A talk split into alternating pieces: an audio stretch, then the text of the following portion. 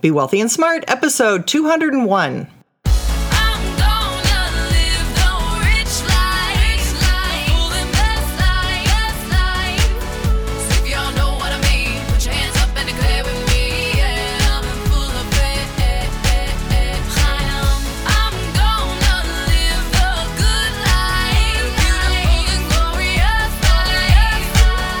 Step into a world of wealth and financial freedom without budgets, boredom, or bosses on Be Wealthy and Smart. And now, here's your host, Linda P. Jones. Welcome to Be Wealthy and Smart. I'm Linda P. Jones, America's Wealth Mentor, empowering women and men worldwide to financial freedom. Have you checked out the Creating Wealth podcast yet with Jason Hartman? It's full of amazing information and over 700 podcasts about real estate investing. If you like this podcast, you'll like that one too. This episode is called 10 Quality Dividend Stocks. And what you learn is what to look for when looking at dividend paying stocks. Well, this came to me because I recently saw an article about three stocks that were a must own for retirement. And when I read the article, I was pretty much flabbergasted because I couldn't figure out why they thought those three stocks were such a no brainer. And even after reading the article, truly, I couldn't figure out why they still thought those three stocks were so great. Well, it got me to thinking, and I thought, gee, I haven't done anything about dividend paying stocks for the podcast, and I thought I better cover that because you might be wondering what are some good dividend paying stocks, and I want to do it in the way that I would talk about it and the way that I look at stocks. So, this is my version of what are the must own dividend paying stocks. Because when I read that article and I saw one was a huge telecom company one was a huge gas company, you know, like gas for your car. And one was an insurance company.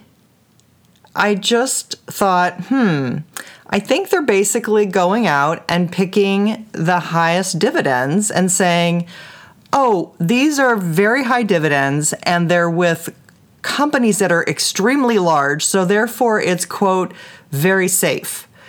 Well, I don't think that that is true. And in fact, when I looked at the chart of the large telecom company, it had actually lost 50% of its value during the 2008 to 2012 period. So I thought, well, how can they say that that is super safe when the stock itself has fluctuated 50%? During the economic crisis, but not just during that time, I mean, really for four years after that. So it really wasn't making much sense to me. And that's why I wanted to talk with you about it because I wanted to share well, how would I look at this when looking at dividend paying stocks? And if you've been listening to Be Wealthy and Smart for a while, you know what I'm going to say about why you buy a stock, right? I hope so you know that you always look at earnings. It's totally about earnings and consistency of earnings.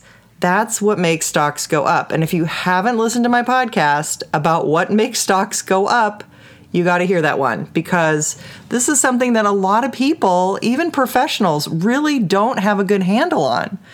And it's because a lot of professionals are not actually buying stocks, they're putting they're placing money. They're money placers. They place money with professionals who manage money. So they're not actually buying stocks and they're picking mutual funds or they're picking money managers, but they're not actually doing the managing themselves. So there's sort of been this lost communication of what really makes a stock go up and what makes you want to own a stock. So, hence, there's all kinds of like crazy theories and stories, and people just speculating and guessing and throwing darts and all kinds of craziness because they're sort of not using a system.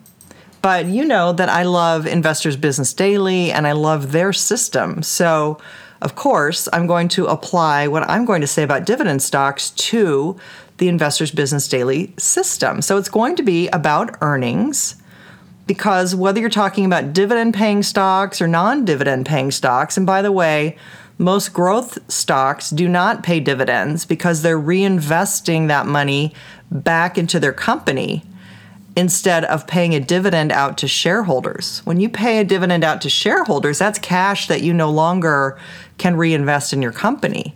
So you have to be a steady and strong enough company to be able to not only pay the dividend, but to consistently pay a dividend. And then you not only want to consistently pay the dividend, but you also want to hopefully increase your dividend over time. And that's another factor that we, we want to look at with dividend payers is how many of them have actually not only got a decent dividend now, but actually also have a good track record for continuing to increase their dividends. So that's something else that Investors Business Daily took into account.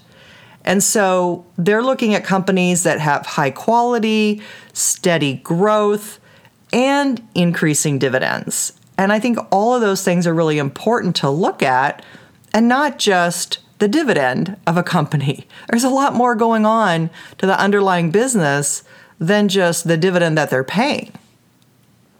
So I went through the list that Investors Business Daily has of their dividend leaders, and they do a very good job of curating dividend leaders. So I've taken their list and I picked 10 that to me seem to be, you know, kind of like household names, a good mix of different kinds of businesses, so it's well diversified. So I'm going to share with you those 10 names. And again, this is from Investors Business Daily. It's not my list, it's their list. I just narrowed it down a bit to companies I thought you might understand what their business is or you might uh, you might be familiar with these companies and I thought it was a very good diversified basket of companies. So here we go. Number 1 is International Paper and their dividend is currently 4.11%. Number two is Altria Group. Of course, that is the uh, cigarette company, 3.7%. Number three is Toronto Dominion Bank, 3.67% dividend.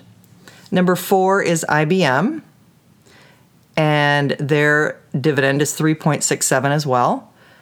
Number five is Cisco Systems. That's the tech company Cisco and it is 3.4%. Number six is Paychex, P A Y C H E X, and their yield is 3.34%. Number seven is Prudential Financial, they are yielding 3.31%.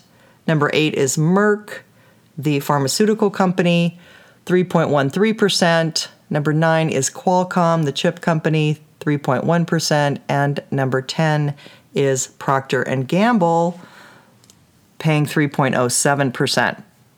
Procter and Gamble I think would be a great long-term buy with their dividend and also just because they are a multinational company, they do get hurt with having such a strong dollar, but they have so many products and brands and you know toothpaste and shampoo and just basics like that that are sol- sold all over the world that i think you know what an amazing uh, company and probably steady growth for years and years to come.